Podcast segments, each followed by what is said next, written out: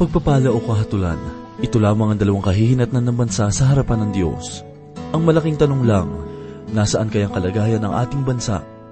Tayo ba ay mayroon pa rin Panginoon na kinikilala? Pakinggan natin ang mensaheng ating matatagpuan sa unang kabanata ng Amos. At ito po ang mensaheng ating pagbubulay-bulayan dito lamang po sa ating programa. Ang Paglalakbay. Ang ang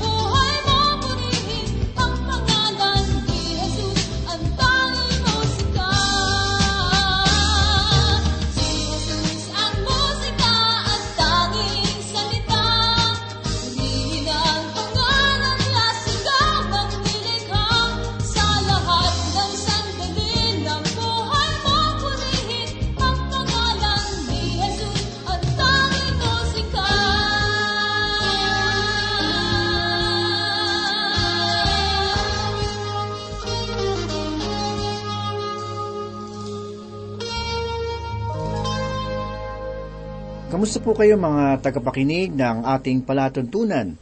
Purihin ang Diyos sa oras na ito sapagkat muli po tayong mag-aaral ng kanyang banal na aklat. Si Pastor Dan Abangco po, samahan niyo ako at mapagpala tayo ng salita ng Diyos. Si Propeta Amos ay isang taong walang takot na taglay ang mga salita ng Diyos. Hindi siya kilala nang siya ay dumating sa lugar ng Bethel dito po sa hilagang kaharian ng Israel. Maging sa ating panahon ay hindi siya ganoon katanyag.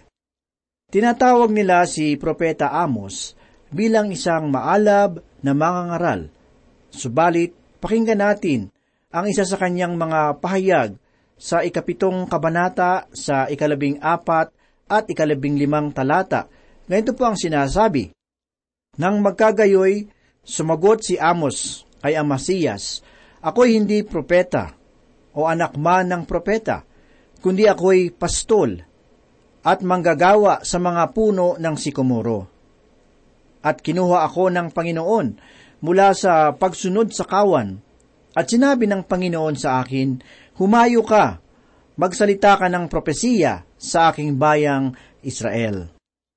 Matapos ng pahayag na ito, ay nagpatuloy si Propeta Amos ng pagpapahayag ng masasakit na pananalita kay Amasiyas.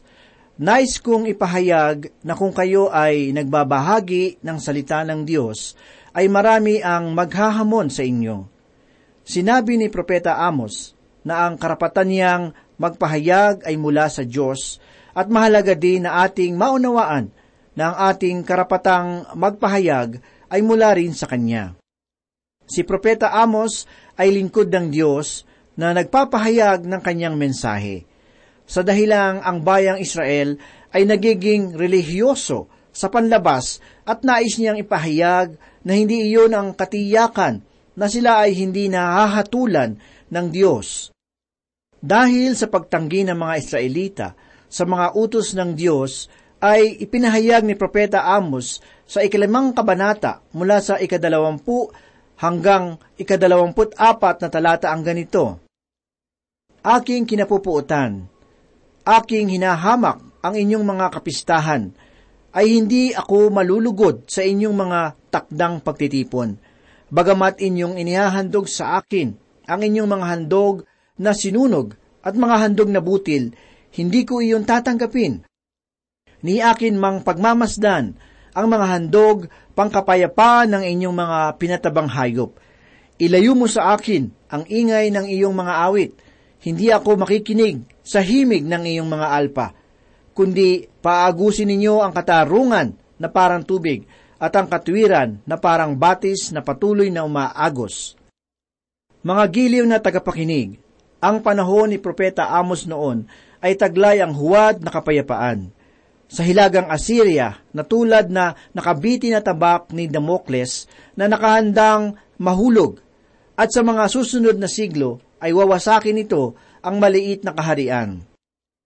Sinusubukan ng Israel na ipawalang bahala ang panganib na ito at nagpapatuloy sila sa pagpapahayag tungkol sa kapayapaan.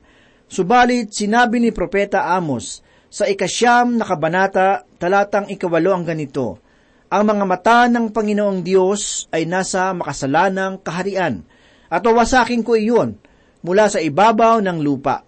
Gayunman, hindi ko lubos na wawasakin ang sambahayan ni Jacob, sabi ng Panginoon. Sina Propeta Amos at Oseas ay magkapareho ng kapanahunan nang sila ay magpahayag ng salita ng Diyos. Sa aking palagay ay kilala nila ang isa't isa.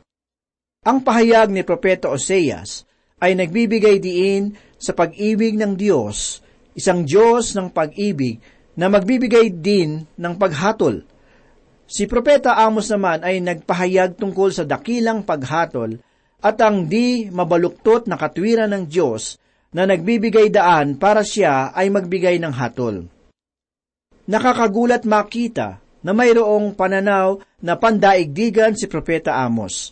Nauna siyang nagpahayag sa mga bayan na nakapalibot sa bayang Israel. Kaniyang nakasalamuha ang mga pinakamakapangyarihang tao noon at iyon ay tunay na katangi-tangi. Ginawa rin ito ng ibang mga propeta, tulad ni na Isayas, Jeremias, Ezekiel at Daniel. Subalit ang kanilang pamamaraan ay una muna nilang ipinahayag ang paghatol ng Diyos sa kanilang bayang Israel at pagkatapos ay ang paghatol ng Diyos sa iba pang mga bayan. Binaligtad ni Propeta Amos ang ganitong pamamaraan kanya munang ipinahayag ang paghatol ng Diyos sa mga bayan na nakapalibot sa bayang Israel at pagkatapos ay ang paghatol ng Diyos sa kanyang bayan. Ang unang magpahayag si Propeta Amos sa Bethel ay sinabi niyang hahatulan ng Diyos ang mga bayan ng Syria, Pilistia, Phoenicia, Edom, Ammon at Moab. Kanilang ikinagagalak mapakinggan ang kanyang pagpapahayag ukol sa mga kasalanan ng Moab. Marami ring mga tao ngayon ang nais marinig ang mga mangangaral na nagpapahayag tungkol sa mga kasalanan ng Moabita, subalit hindi ang kanilang mga kasalanan. Marami ang nais na marinig ang pagpapahayag tungkol sa mga kasalanan ng mga Moabita na libong taon na ang nakalipas. Subalit ang isang mangangaral na magpapahayag ng mga kasalanan ng tao sa pangkasalukuyan ay tunay na naglalagay sa problema. Subalit, pinairal ni Propeta Amos ang pagiging mahinahon. Si Propeta Amos ay mahusay na tagapagsalita. Kahit na siya ay nagmula roon sa disyerto, ay gumamit siya ng mga pananalita na ginagamit noong mga taong dalubhasa sa pagpapahayag sa maraming tao. Sa aking pananaw, ay isa siyang mahusay na tagapangaral. Basahin po natin ang ipinahayag ni Propeta Amos sa unang kabanata ng unang talata. Ganito po ang sinasabi, ang mga salita ni Amos, nakasama ng mga pastol ng Tekoa, na nakita niya tungkol sa Israel ng mga araw ni Uzias na hari ng Huda, at ng mga araw ni Jeroboam na anak ni Joas na hari ng Israel, dalawang taon bago lumindol. Ipinahayag sa bahagi ng talata na ang mga salita ni Amos, nakasama ng mga pastol ng Tekoa, na nakita niya tungkol sa Israel ng mga araw ni Uzias na hari ng Huda at ng mga araw ni Jeroboam na anak ni Joas na hari ng Israel. Mga kaibigan, ang binabanggit na Jeroboam sa talatang ito ay ang si Jeroboam pangalawa. Makikita rin natin na ipinahayag sa talata ang mga kataga na dalawang taon bago lumindol. Ang lindol na ito ay ipinahayag din ni Propeta Sakarias na halos dalawang daang taon na ang nakalilipas. Ayon kay Josephus na isang mag-aaral ng kasaysayan, ito ay naganap noong panahon ng pamumuno ni Haring Usiyas. Ang mahalagang bagay dito ay nakatutulong ito na ating malaman na si Propeta Amos ay kapanahunan pa ni Propeta Oseas. Isa siya sa mga unang propeta at siyang propeta sa hilagang kaharian ng Israel. Dumako naman po tayo sa ikalawang talata Ipinahayag ni Propeta Amos ang ganito, at kanyang sinabi, ang Panginoon ay umuungal mula sa Zion at ipinapahayag ang kanyang tinig mula sa Jerusalem at ang mga pastulan na mga pastol ay nagluluksa at ang tuktok ng Karmel ay natutuyo. Makikita natin na ipinahayag sa bahagi ng talata na ang Panginoon ay umuungal mula sa Zion. Ang mga pahayag na ito ay isang paglalarawan at mahusay na pananalita sa maraming paraan. Kung inyong maaalaala, ay ginamit din ni Propeta Joel ang ganitong uri ng pahayag. Inilalarawan nito ang pag-ungal ng isang leon habang sinusunggaban nito ang kanyang hinahabol na hayop. Ipinapahayag nito ang paparating na paghahatol ng Diyos sa mga bayan na nakapalibot sa bayang Israel. Ipinahayag din sa bahagi ng talata ang mga katagana at ang mga pastulan ng mga pastol ay nagluluksa at ang tuktok ng bundok ng Karmel ay natutuyo. Tila isang tagtuyot at tagutom ang darating sa lupaing iyon, isang tagutom na babalot sa buong lupain. Magsimula tayo ngayon sa bahagi ng propesiya na naglalaman ng paghatol ng Diyos sa mga bayan na nakapalibot sa bayang Israel – Ipinapakita sa atin ni Propeta Amos ang isang pandaigdigang pananaw. Ang salita ng Diyos, maging sa lumang tipan, ay ipinapakitang hindi lamang siya Diyos ng mga Israelita, kundi Diyos din ng mga hintil. Sa bagong tipan, si Apostol Pablo ang nagpahayag ng hitik sa paksang ito. Kahit na ngayon sa panahon ng biyaya, ay mayroong dakilang layunin ng Diyos sa pagtawag sa mga tao sa sanlibutan. Siya ay nananatili ng pagkilos sa paghatol doon sa mga bansa. At itong sulat ni Amos ay mayroong matinding pahayag sa paksang tungkol dito. Ipinahayag naman ni Propeta Amos sa ikatlong talata ang ganito. Ganito ang sabi ng Panginoon, dahil sa tatlong pagsuway ng Damasco at dahil sa apat, hindi ko pawawalang bisa ang parusa, sapagkat kanilang giniik ang gilyad ng panggiik na bakal. Hindi tinatangka ni Propeta Amos na ibigay sa atin ang talaan ng kanilang mga kasalanan. Ibig lamang niyang ipahayag na ang kopa ng kasalanan ay puno na at wala nang makapipigil sa paghatol ng Diyos na paparating sa Syria. Ipinahayag sa bahagi ng talata ang mga katagana sapagkat kanilang giniik ang gilyad ng panggiik na bakal ito ang kasamaan na nagawa ng Syria kung kaya't sila ay hahatulan. Ang mga bagay na iyon na ginagamit sa palayan ay tunay na matalas. Ginagamit sila upang putulin ang mga palay. Pinaniniwalaan na kanilang sinira at niluray ang mga katawan ng mga tagagilyad. Mababasa natin sa ikasampung kabanata ng ikalawang hari sa ikatatlumpu at dalawa at ikatatlumpu at tatlong talata ang ganito. Nang mga araw na iyon ay pinasimulan ng Panginoon na putulan ng mga bahagi ang Israel. Ginapi sila ni Hazael sa buong nasasakupan ng Israel. Mula sa Hordan, patungo sa silangan, ang buong lupain ng Gilead. Ang mga Gadita, ang mga Rubinita, ang mga Manasita, mula sa Aror na nasa libis ng Arnon na ito ang Gilead at ang Bansan. Ano ang ibig sabihin ni Propeta Amos sa salitang Gilead? Ang lugar ng Gilead ay nasa silangang baybayin ng ilog ng Hordan. Ito ay isang lugar na umaabot hanggang sa dagat ng Galilea, kung saan makikita ang mga tribo ng Reuben, Gad at ang kalahating bahagi ng tribo ng Manases na nasa maling bahagi ng ilog Hordan. Ang Syria ay matatagpuan sa kanang bahagi sa Hilaga at siyang nakipaglaban sa kanila. Sa panahong iyon, ang Syria ay lumaban sa mga tao ng Diyos at sinasabi niyang kanila siyang hahatulan sa kanilang kasamaan at kalupitan. Pakinggan naman po natin ang ipinahayag ni Propeta Amos sa ikaapat at ikalimang talata. Ganito po ang sinasabi, Kaya't ako'y magsusugo ng apoy sa sambahayan ni Hasael at tutupukin niyon ang mga tanggulan ni Ben-Hadad.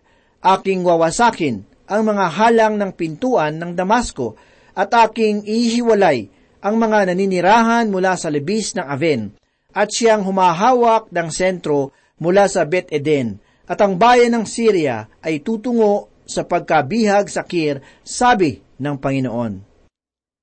Parating ang apoy kay Haring Hasael at sa mga lugar ng Ben-Hadad kung inyong mapupuntahan ang lugar ng Damasco, ay wala na ito sa dati nitong kinalalagyan. Itinuturing nila ito bilang pinakamatandang bayan sa buong mundo. Ito ay tinupok ng apoy ng maraming ulit at ang ipinahayag sa talata ay isa sa pangyayaring ito. Ipinahayag sa bahagi ng talata na at aking ihihiwalay ang mga naninirahan mula sa libis ng Aven. Kung kayo ay maglalakbay mula Beirut patungong Damasco, ay madadaanan ninyo ang lugar na tinatawag nilang Balbek. At ang Balbek ay siyang libis ng Aven. Kahanga-hanga ang mga guho na makikita sa lugar na iyon. Tinangka ng mga Romano na sakupin ang lugar na iyon dahil sa nakabibighani nitong tanawin. Ang mga nalabing guho roon ng templo ay nagsisilbing patotoo sa katotohanan iyon. Subalit, ang balbek ay nawasak at ang maraming mamamayan ay wala na roon ngayon. Makikita rin natin ang mga pahayag sa talata na at ang bayan ng Syria ay tutungo sa pagkabihag sa Kir. Ibig sabihin ay magiging bihag sila ng mga taga-Assyria. Ang lugar ng Kir ay isang lalawigan ng Syria. Mainam na ating malaman ang geograpika ng mga lugar na ito upang mas lubos natin itong maunawaan. Dapat ninyong maunawaan na sa inyong pagbabasa ng banal na kasulatan, ang mga lugar at bayan na ipinapahayag dito ay totoo at hindi katang-isip lamang. Ipinahayag ng banal na kasulatan ang mga bagay na may katotohanan. Kahit na ang ipinahayag ng Biblia ay tungkol pa sa langit, Isang bahagi sa Biblia na ipinapahayag ang tungkol sa kalangitan ay makikita natin sa kwento ni Lazaro.